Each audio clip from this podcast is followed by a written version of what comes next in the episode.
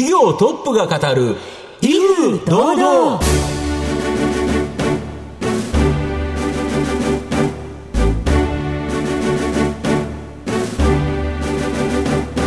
毎度相場の福の神こと藤本信之です。アシスタントの飯村美希です。この番組は巷で話題の気になる企業トップをお招きして番組の指揮者的役割である藤本信之さんが独特のタクトさばきでゲストの人となりを楽しく奏でて紹介していく企業情報番組です。今週もどうぞよろしくお願いいたします。今回も素敵なゲストをお招きしてお送りいたします。どうぞ最後までお楽しみください。この番組は企業の情報システムのお困りごとをアウトソーシングで解決する IT サービスのトップランナーパシフィックネットの提供でお送りします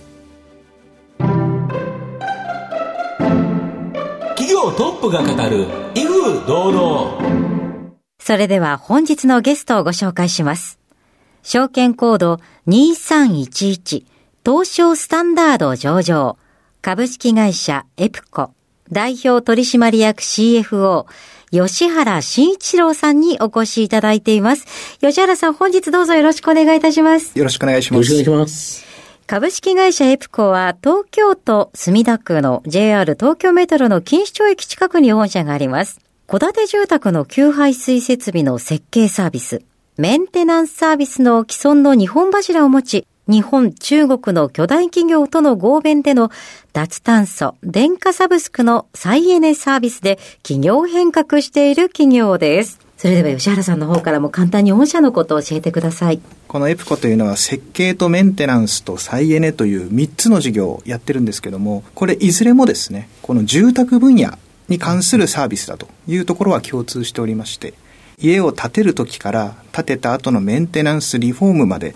あらゆるサービスを提供することで、住宅業界の業務が効率化されて、でかつ最近ではこの脱炭素社会の実現に向けたサービスをやっている会社になります。はい。また事業内容については後ほどじっくりと伺わせていただきたいと思いますが、まずは吉原さんの自己紹介を兼ねまして、しばし質問にお付き合いいただければと思いますので、どうぞよろしくお願いいたします。では石原さん、生年月日を教えてください。えー、1975年の2月22日の48歳です。ご出身はどちらでしょうか、えー、出身広島です。将来こうなりたいなど夢はありましたでしょうか？自分のその父親がですね、もともとこのマツダのエンジニア、はい、車のエンジニアをやってまして、はい、で、その父親がこの手に職つけろと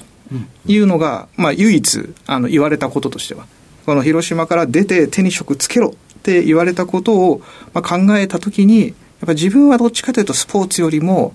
この考えたり頭使う方が向いてるからそっちの事業を目指そうというふうに考えました。あそうでしたか。どちらにご進学されたのでしょうか。横浜国立大学という大学に行こうということにしました、はい、はい、大学生生活はいかがでしたか？そうですね。最初の1年ぐらいはですね普通の大学生と一緒で、はい、なんかこのテニスサークル入って飲み会やったりとか、なんかそう,、そういうのをやってたんですけどただ2年生ぐらいの時にダブルスクールという形で、うん大学に通いながらわざわざ別の専門学校に。そうですよね、はい。まあ、2年ぐらい通うみたいなやつをやってました、はい、合格はいつだったのでしょうか？結果的にはですね私はこの大学卒業した年、はい。まあ、なんか3年ぐらい勉強したんですよね、はい、で受かりました。そうしますと監査法人に入られるんです、ね、そうですそうです。大体あれ8月ぐらいに合格発表あるんですけどその後にこう10月ぐらいから監査法人に入るというルートになりました。そちらではどのような企業をご担当されたのでしょうか？そうですね。自分はどっちかというともう経営に早く関わりたいというふうに思ってたので、はい、それはやっぱりちっちゃい会社の方がチャンスがあるので、どちらかというと、この上場したての会社とか、これから上場準備をしますっていう会社をやらせてくださいって言ったところですね、もうぜひぜひやってくれみたいな感じで、はい、そういうところを中心にやってました。えー、その後、エプコにご縁ができたのはどういうご経緯なのでしょう？か。はい。あの、上場準備の会社を担当することが多かったので、上場するときに必ずその監査法人は、こう上場っていろいろ規則もあるし、開示や決算のルールが厳しいので、このコーポレート管理部門の人を強化してくださいって必ず指導するんですね。そうすると何社から、お前そんなに言うんだったらお前来てくれよみたいに 誘われる時があるんですよ。仲間になってくださいっていうことですよね。それだったらもうあなたよく分かってるでしょ、はい、うちの会社のことみたいになって。で、いくつかまあそういうお話もいただいた中でですね、まあエプコがもう誘ってくれたので、まあちょっとそっちに行くかと。数々お声がかかったかと思うんですけれども、その中でエプコを選ばれた理由は何でしょうか、まあ、エプコの事業内容が、この住宅業界のこの工事を効率化してもっとコスト下げるとか品質良くするっていうのが、まあ、すごいこうニッチなサービスで、うん、あんまりこう競合がないんですよね。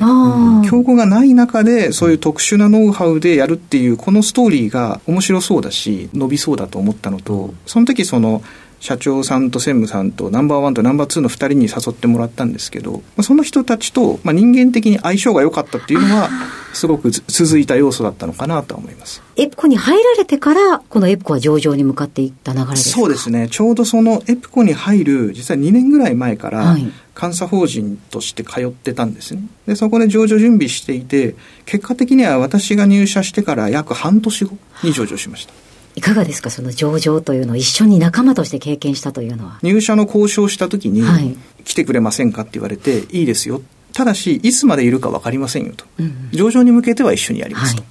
い、でも、いつまでいるかは分かりませんって言った後に、もしこれ上場ダメだったら、別にクビにしてもらっていいですと。うん、この上場プロジェクトがポシャってしまうと、うん、あの、いる必要がないので、それは別に雇い続けなくてもいいからっていう条件で入ったので、まあ、そういう意味では良かったですよね。あのできなかったらね、いる必要ないところだったんで、まあ、存在証明できてよかったなっていう。そして上場を経て現在に至るわけなんですけれども、今のお気持ちとしてはいかがでしょうか？結果的には2002年に上場したので、20年ぐらいやってるんですね。うん、結構あっという間でした、ね、ああ、そうでしたか、はい、気がついたらもうそうなってたっていう感じですね。はい。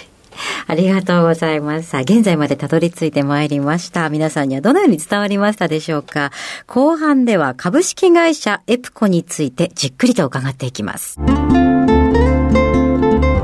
企業トップが語る威風堂々。では後半です。藤本さんのタクトがどう冴え渡るのか、ゲストの吉原さんとの共演をお楽しみください。御社の既存事業、住宅の給排水設備の設計サービス、これどんなサービスになるんですか？そうですね。この設計サービスは、家を建てるとき、新築段階のサービスで、はい。はい、主に住宅会社さんって設備工事会社にお願いして、この、我々の設備というと水回りとか、電気の工事やるんですけど、昔はすごく工事会社さん任せだったので、効率が悪かったりしたんですけども、我々一軒一軒設計して標準化するので、うん、住宅会社、工事会社に払う工事コストが下がったり、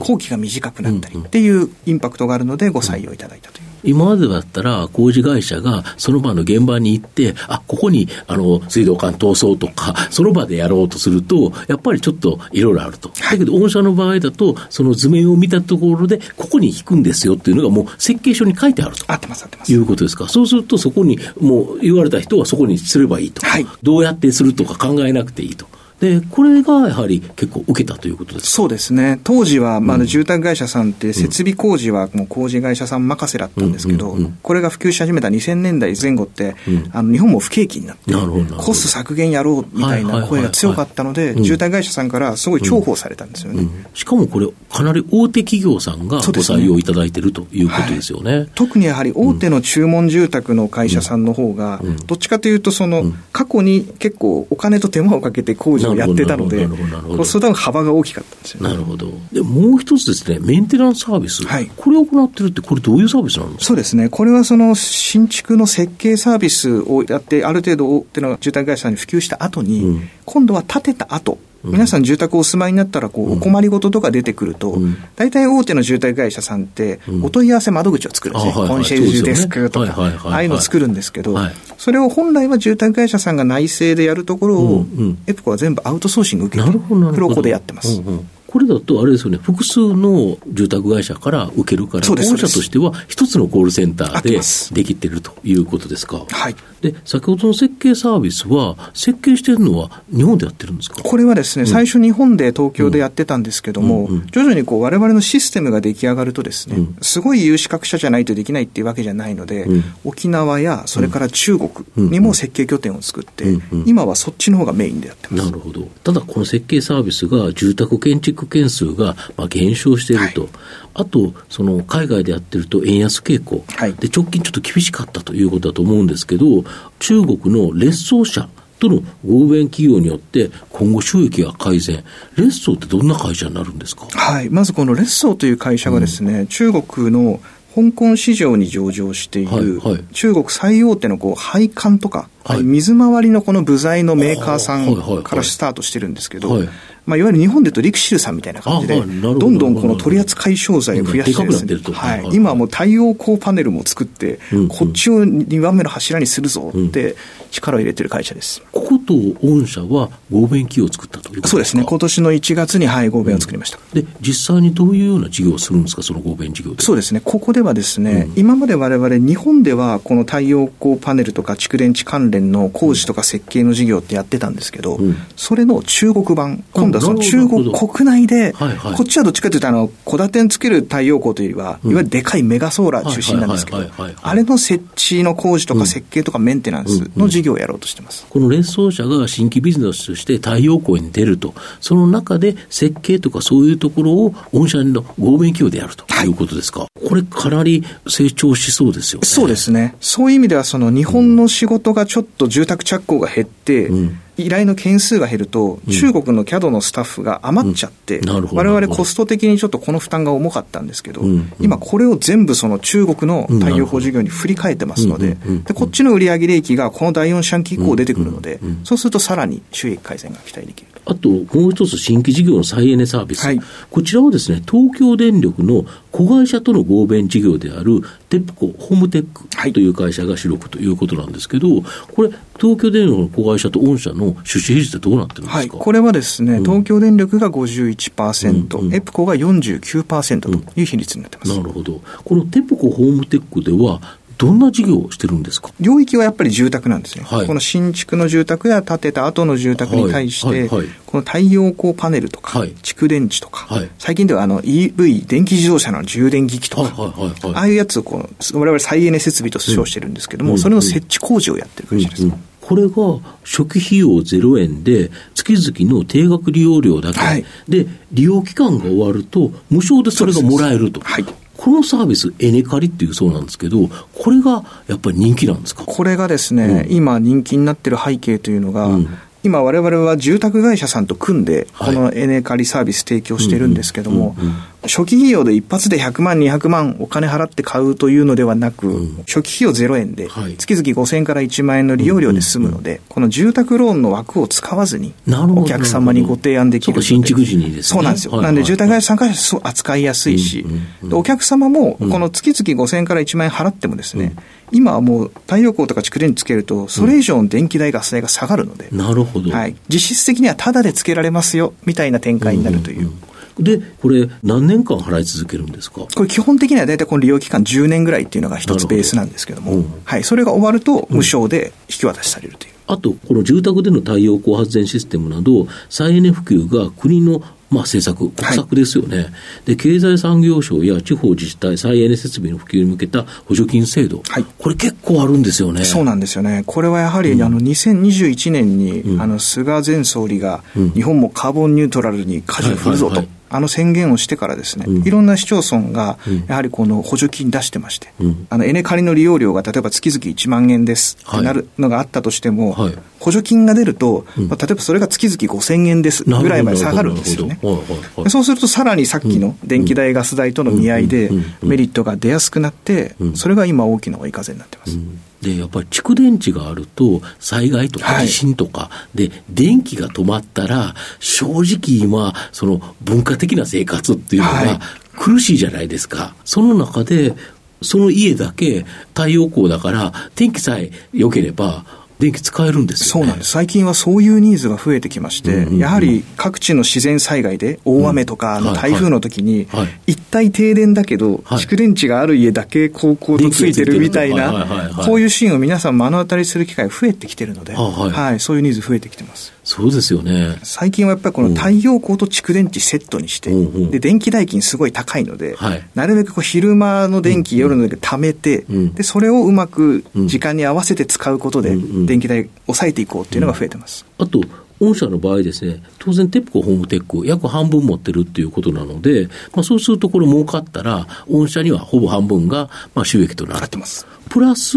あと、御社の連結決算に反映されるんですけど、もう一つ、このテプコホームテックが工事とかメンテナンスなど、既存の御社のビジネス、これにもつながるということですか？そうなんです。このテプコホームテックって、その東京電力とエプコで組んだ経緯というのは、うんテプコはどちらかというと、この東京電力っていうブランド、うん、信用力で、うん、この業界ってやっぱり小さい工事業者さんが多くてですね、まあそうですね。お客さんとこうトラブルになったり、信用部分が弱い部分があるんですけど、ここ、彼らはそのブランドとか営業を担当して、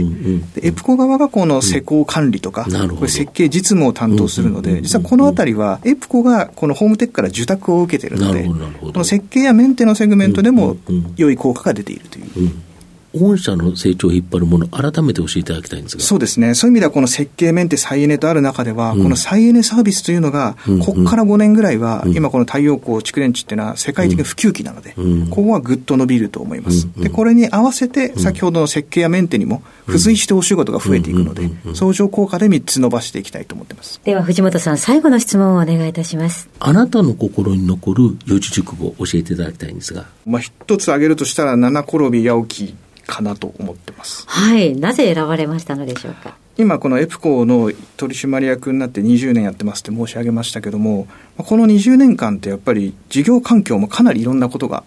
あってですね、はい、で我々の事業もそれに対応するために新しいこともやってきたんですけども、まあ、うまくいくこともあれば、やっぱ結構失敗することもいろいろあってですね、自分の中でもあの失敗今思えば稚拙だったなとかこうすればよかったっていうのはいろいろあるんですけど、はいでも一方でそれがこう血肉になってる部分っていうのもあって、うん、でさっきあの我々再エネサービスで事業の転換をしますってお話ししましたけども、うん、ここにはですね、まあ、その今までの経験が、まあ、すごく活かせる部分もあると思ってますと。うん、で自分も上場会社の経営者っていろいろ素晴らしい方たくさんいらっしゃるんですけど、まあ、自分の場合はその27歳の時から上場会社の役員やってましてですね、まあ、20年やってるっていうのもそんなになかなかいない経験値なので、まあ、これこそ48から、まあ、今からがスタートだと思って、まあ、今までの経験をこの生かして、この七転び八起きでもっといい会社にしていきたいというふうに思ってます。はい。ありがとうございます。改めまして本日のゲストは証券コード2311東証スタンダード上場株式会社エプコ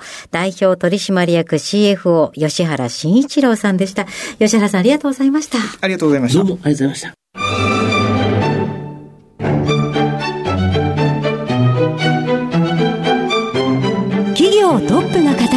威風堂々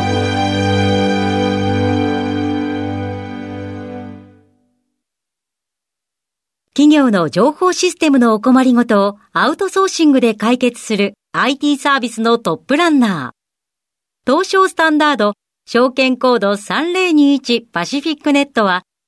パソコンの導入、運用管理、クラウドサービスからデータ消去、適正処理までサブスクリプションで企業の IT 部門を強力にバックアップする信頼のパートナーです。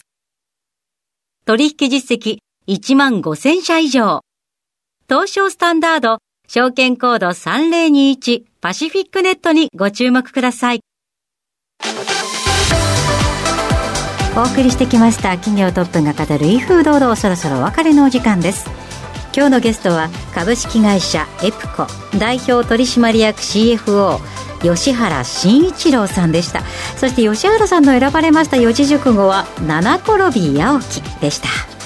それではここまでのお相手は藤本信之と飯村美希でお送りしました。次回のこの時間まで。ほなさいなら。この番組は企業の情報システムのお困りごとをアウトソーシングで解決する IT サービスのトップランナーパシフィックネットの提供でお送りしました。